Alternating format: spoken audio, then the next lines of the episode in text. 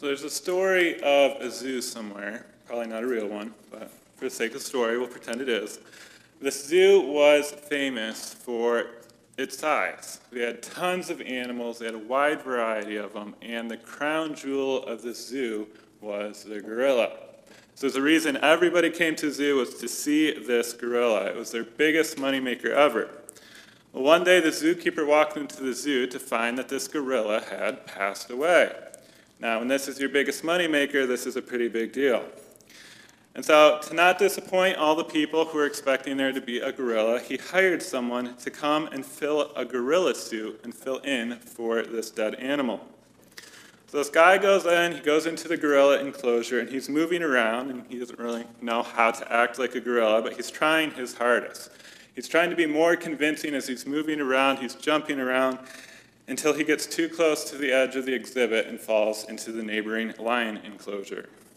So at this point, he begins screaming. He's clawing his way. He's trying to climb out. At which point, the lion comes up behind him and says, Be quiet, or you're going to get us both fired.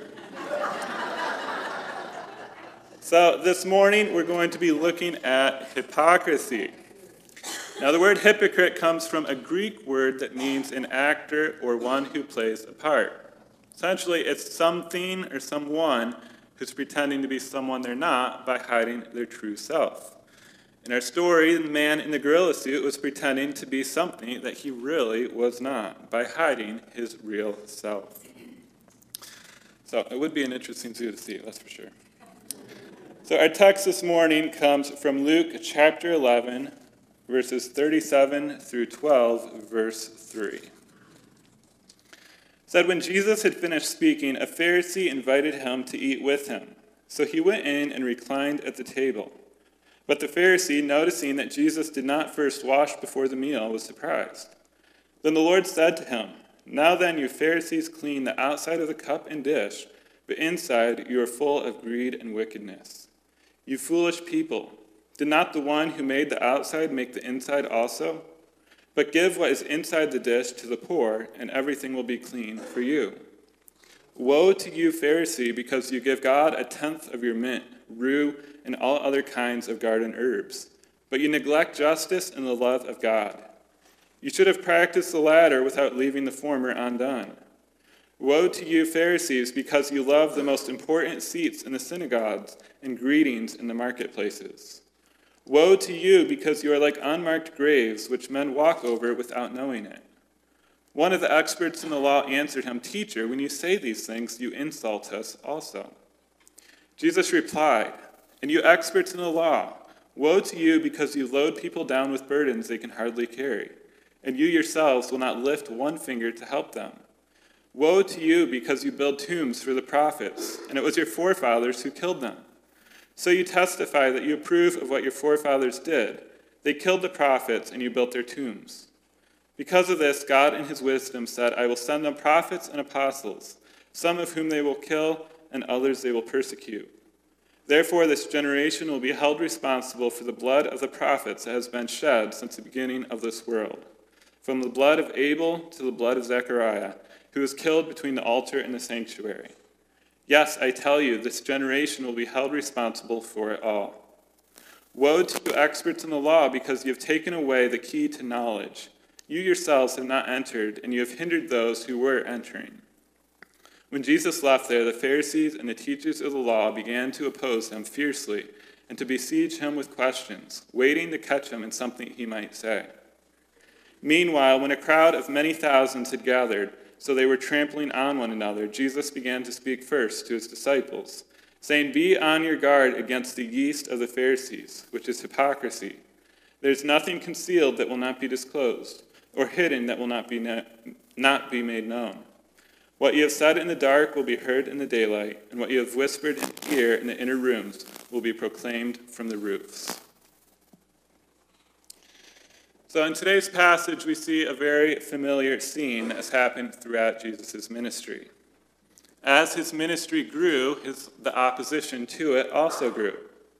The religious leaders who had grown accustomed to their power did not look calmly upon this new message and sought to do something about it. And that's what's happening in today's passage. My first point this morning is that priorities matter. Now, have you ever watched a movie or a show, or maybe you've read a book and it's your typical good guy versus bad guy battling it out throughout the story? You get to see both sides of what's happening. So you see how the bad guy is going to set up this trap to get the good guy. You know what's going to happen, but the good guy doesn't see any of it. And so the anticipation is building and building to get to the end of the story or the movie or the book. This is the kind of stuff that makes great movies, the movies that keep you on the edge of your seat. Then finally, you get to that moment where the trap is getting ready to be sprung, and you aren't sure if the good guy realizes it or not. Then at the last minute, he shows that not only did he realize it, but he also figured out a way to get out of that trap all along. He turned the tables on the bad guys. Like I said, that's a summary of what makes a pretty good action movie or action book, but what, that's what also happens in today's passage. While it's not an action movie or a thriller, it does follow the same line of thinking. It starts out with a Pharisee inviting Jesus to his house for a meal.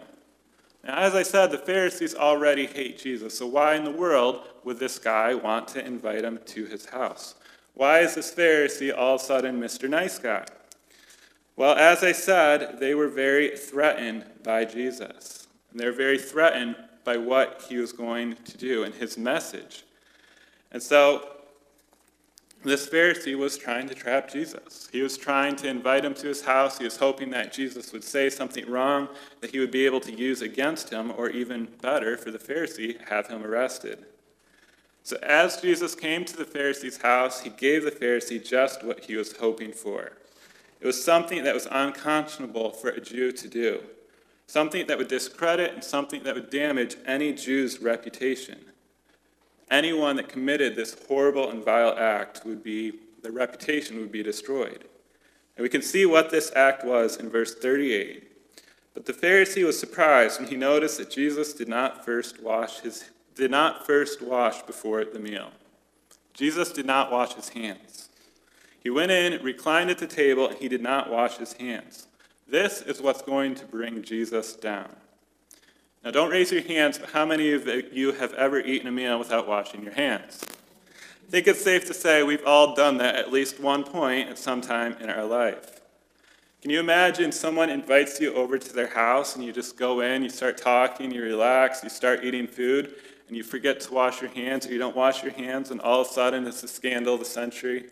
Greenfield Reporters doing a front page story on it. I mean, it, it seems crazy, but that's what it was like to be a Jew during this time period.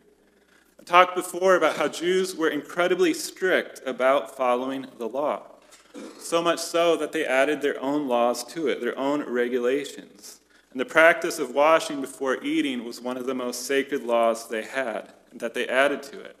And it wasn't just a matter of washing your hands before you eat, you had to do it before each and every course.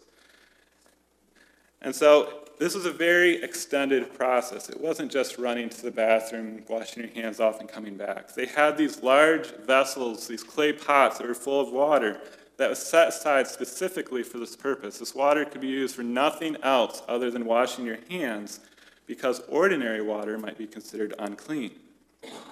The amount of water had to be a quarter of a log. If you don't know what that is, it's enough to fill one and a half eggshells. So keep that in mind. So the water first had to be poured over your hand, going from your palm to your end of your fingers, and then you took your other fist and cleaned it. And then you had to do it a second time, going from your fingers up to your wrist. And so this was the ritual they had to go through before every meal and before every course of every meal. And you could not miss one little thing. You see, the Pharisees not only considered it a sin to skip this process, but it was a, a sin if you left out one small detail. Imagine you do two eggs worth of water. You're sinning. so that's what it was like to follow the, Jew, the Jewish laws that these religious leaders had created. It's just one example of the many things that they had said were required to follow the law and be in good standing with God. If you follow them, you're good to go. But if you don't or you mess up, then you're in grave trouble. That's why the Pharisee in today's text thought he had Jesus. But Jesus didn't miss a beat. Even before the Pharisee could say anything, Jesus knew what he was thinking. So before the Pharisee could say anything, Jesus went on to show him his hypocrisy by giving him a spiritual analysis of his life. How many of you would like to have Jesus come and do a spiritual analysis of your life? So he starts out by calling out the Pharisees for caring more about their outward actions than their inward ones. They were careful to keep every detail of every law, while at the same time neglecting the poor by not showing love to those around them. Jesus compared it to cleaning the outside of a cup, but not the inside. Again, that just doesn't make sense. Think about the dishes you use. Think about that lasagna pan or that casserole dish. You go clean the dishes, you clean the outside, but leave the inside. Imagine how nasty that's going to get over time. Well, that's what Jesus was saying the Pharisees were doing. They were careful to keep their outer appearance where people could see while ignoring the wickedness that was taking hold within. Jesus then proceeds to pronounce six woes. Now, I think we talked about this before, but a woe is similar to a warning. In this case, there were warnings that if they did not repent and change their ways, that the Pharisees would face judgment from God. And the first three of these woes or warnings were meant specifically for the Pharisees, and they were denouncing them for the sins that they were committing, specifically in having the wrong priorities. Now, as we read about the hand washing that started this whole thing, they were focused on the outside rather than the inside. They had the wrong priorities. In verse 42, we can read the first woe. It says, Woe to you, Pharisees, because you give God a tenth of your mint, rue, and all other kinds of garden herbs, but you neglect justice and the love of God. You should have practiced the latter without leaving the former undone. So their first woe or warning has to do with how they were tithing. Again, they were very meticulous in how they tithe. They tithe 10% of not only their income, but of everything they grew, every single thing they had, right down to rue, which is a garden herb. Now, the original law said you didn't need to tithe on your herbs, but they went the extra mile and they counted out a tenth of every herb that they grew. So they made sure they did everything exactly right, exactly 10%. And they also made sure that everyone else knew that they were doing this. Now, Jesus wasn't calling them to stop tithing. Jesus calls us to tithe. He was calling them out for focusing so much on the practice of tithing, while again, they were completely neglecting the justice and love of God. They made sure they tithed exactly 10%, not one penny more, but exactly 10%, and they made sure everyone saw it. Meanwhile, people all around them were starving. People were in hunger. People were poor. People were without homes. And they completely ignored them. Their motives were not pure. And Jesus was calling them out for this, telling them to put their religious practices into perspective. They were giving their tithe while neglecting the poor around them. In verse 43, we can see the second woe or warning that or practice that the Pharisees needed to reprioritize said, Woe to you, Pharisees, because you have loved the most important seats in the synagogues and respectful greetings in the marketplace. Common theme you can see with the Pharisees is they liked to be seen. They liked their actions to be seen. They thought the more people they, that saw them doing these things meant they were being more spiritual. And this included how they worshiped at the synagogue. So if you're going into a synagogue to worship and you want everybody to see you, where do you sit? front row. Yeah, so the front row of the synagogue was the most coveted. Now you can see that's kind of changed in today's day and age. But that's why they did it. They entered, they made a grand entrance. They made sure they sat at the front row. They made sure everybody else in the room saw them so that everybody else could see that they were worshiping. They thought the more people that saw them worshiping meant they were more spiritual. They were focusing on their reputation rather than focusing on their character. Warren Wiersbe wrote Reputation is what people think we are, character is what God knows we are. The Pharisees are placing their reputation above their character, the second misplaced priority. The third woe and third woe and priority that they misplaced might seem a little strange, but we can read it in verse 44. It says, Woe to you because you are like unmarked graves, which people walk over without knowing it. Now, as we said, the Jews were very focused on staying ceremonially clean. That's the whole point of that practice of hand washing we had. Anything that could make them unclean, they avoided it like it was a plague. And this included dead bodies. If they touched or came close to one, this meant they were defiled and unclean. Even if it was a grave that was 100 years old, if they accidentally walked over it, they'd be considered unclean. So this meant that they're very, very detailed about marking graves. They took every precaution to make sure a Jew wouldn't accidentally walk over a grave. And so when Jesus was comparing them to unmarked graves, he was saying that the Pharisees were unknowingly defiling others. Again, when they were supposed to be helping people to grow more holy, they were bringing them down. As religious leaders, these guys were church leaders, they're supposed to be helping others grow spiritually. But they're so focused on themselves that they're actually doing the opposite. They were defiling or bringing down their fellow Jews, much as what they thought a grave did for them.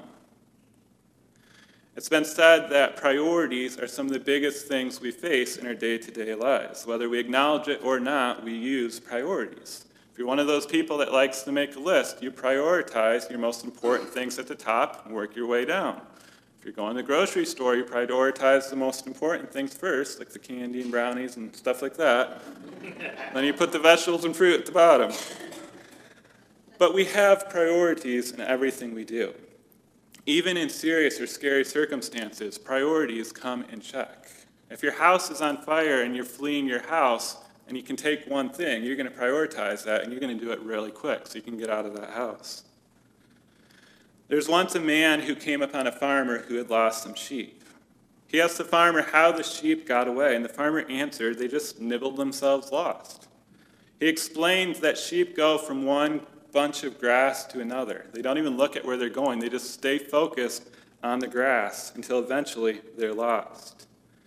The same way can happen with life. Unless we're intentional about establishing our priorities, we will nibble away at each inconsequential tuft of grass or each decision in life until it's gone, and we have little idea of what has happened to it. Whether we realize it or not, priorities play a big part in our everyday lives. And the same is true in our spiritual lives as well.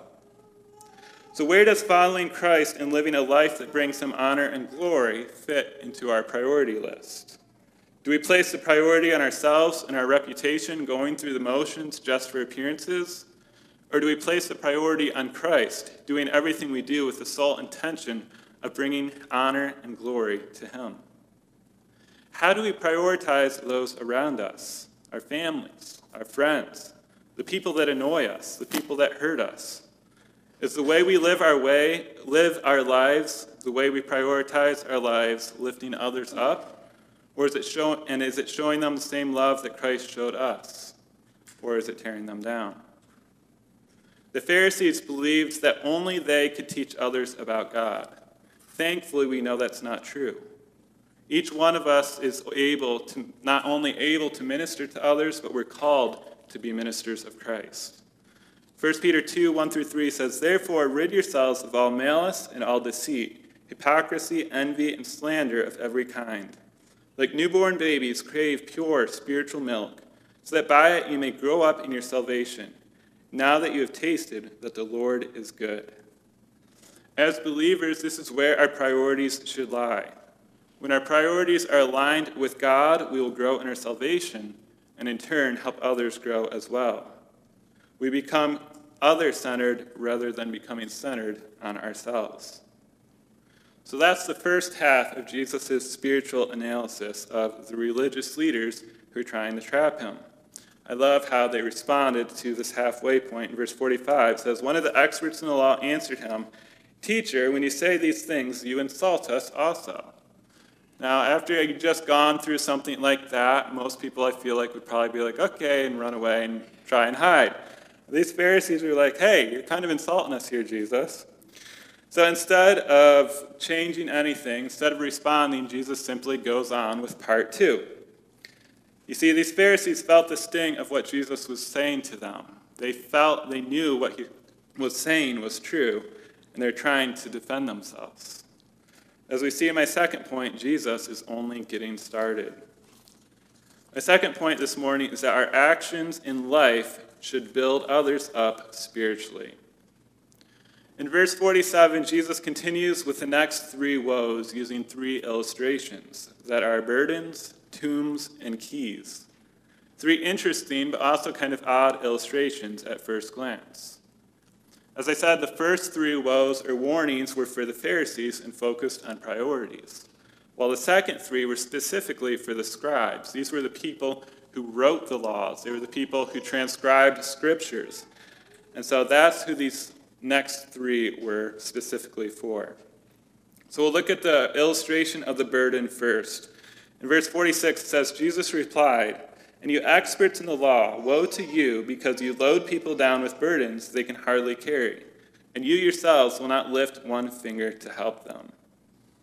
So, in this fourth woe, Jesus is addressing these cumbersome laws that the scribes wrote and the Pharisees then enforced. While God calls his people to help those in need and lift them up, the scribes were doing the opposite. Instead, they were writing law after law that did nothing but added burdens to people who were already suffering and struggling to survive. Jesus continues in calling out the scribes for being hypocrites by doing the opposite of what they were called to do. As leaders of the church, they were supposed to comfort those who were hurting, to show them love and generosity. Instead, they were more focused on creating laws that were adding more and more burdens to these heavy loads. Not only were the scribes known for creating all these laws that were so burdensome, they were also known for being writing very evasive loopholes to these laws that only they would know. For example, there was one law that created a limit on Sabbath days to where you could only journey 2,000 cubits or 1,000 yards from a man's residence. So the idea was to keep families at home together, but a thousand yards really isn't that far. So the scribes decided to add to the law, and they said that if you tied a rope across the end of your road where your residence was, that rope then became your new residence. So it was a thousand yards behind that rope. But they still wanted to be able to go even further. So they added another addition that said if a man left enough food at any given point on a Friday evening, that covered two meals, then that would become the new residence. And he could go a thousand yards beyond that. So essentially, if you plan ahead, you can go wherever you want, but still honor this law. That's just a small example of how the scribes were burdening people with laws that they themselves couldn't even follow without adding these loopholes in. In the second warning, we see where Jesus uses a tomb as an illustration. Verse 47 says, Woe to you! Because you build tombs for the prophets, and it was your ancestors who killed them. You see, the scribes were very good at honoring prophets from the past who had become martyrs for their faith. And this is a good thing. We should honor those who have given their lives for their faith. But Jesus was saying that it was their ancestors were the ones who killed them to start with. If you look at church history, you look throughout church history, you can see examples of people who were true servants of God that were usually rejected by the people they were trying to minister to, only for the next generation to come along and honor them. This is what Jesus was addressing. He referenced Abel, who was the first person to die for their faith in the Old Testament, and Zechariah, who was the last person to die for their faith in the Old Testament. Remember, in the Hebrew Bible, Second Chronicles is the last book. So Jesus was saying that the scribes and Pharisees were responsible for these people's deaths and saying that it was just people just like them who killed God's servants. The scribes and Pharisees' crime would soon come in the eventual crucifixion of Jesus on the cross. So he wasn't saying that they were the ones that actually killed him. He was saying it was their ancestors or people who lived lives just like them that killed them. In verse 52, we see the last woe, and Jesus says, Woe to you, experts in the law, because you have taken away the key to knowledge. You yourselves have not entered, and you have hindered those who were entering. The scribes and Pharisees knew Scripture very well. The Pharisees were forced to memorize it, they were forced to have knowledge of it to be- become a Pharisee. And the scribes obviously knew it because they're the ones that are constantly rewriting copies of Scripture. And so, even with this knowledge, even with all the knowledge they have from the Old Testament, they refused to believe and follow what Jesus was trying to teach them. And on top of this, they prevented others from entering the kingdom of God as well. They made it so that the common Jew or the common person would not be able to access Scripture. Only they were able to read it to them. And remember, one of the main tasks of the scribes was to scribe or write the laws, as well as to write the copies of Scripture. They knew what God commanded them to do, and they knew how He commanded them to live their lives, how they were supposed to guide their fellow Jews in their spiritual lives. Yet they refused to follow the very words that they knew so well. In this way, not only were they not fulfilling the purpose God had intended for them, but they were doing the opposite, making it harder for other people to come to know God. So not only were they not entering the kingdom, but they're preventing others from entering the kingdom through their action. And this concluded the spiritual analysis of the people who were trying to trap Jesus, because again, he did not wash his hands. Like I said before, try to imagine having Jesus do a spiritual analysis on your life. Imagine if he said to you what he just said to the Pharisees. What would your reaction be? Well, again, I feel like mine would be a lot different than theirs, as we can see in verses 53 and 54. Said, When Jesus went outside, the Pharisees and teachers of the law began to oppose him fiercely and to besiege him with questions, waiting to catch him in something he might say. So they already tried to trap Jesus. Doesn't go over too well. He basically addresses their whole spiritual lives, calls them out for everything they did wrong. And what do they do? They just turn around and try and do the same thing all over again. Chasing him, besieging him with all these questions, trying to trap him. Nothing else, they should know that Jesus is a pretty smart guy and he's not going to fall for their traps. So, anyway, Jesus got up and went out, and the leaders opposed him even more trying to catch him in something he might say or do that was wrong. But we know that they weren't able to, and they didn't get what they wanted. Instead, they continued to be stubbornly encroached in the laws that they had created and continuing to force them on others. There's a story about this kid who came to a crossroads out in Washington. He's at an intersection with one sign that pointed to the city of Seattle and another sign pointed to the city of Tacoma, completely opposite directions. The boy wondered to himself, How many people could I send down the wrong path if I were to change this sign? Your life is like a signpost with a sign on it. Are you sending people down the wrong road or the right road?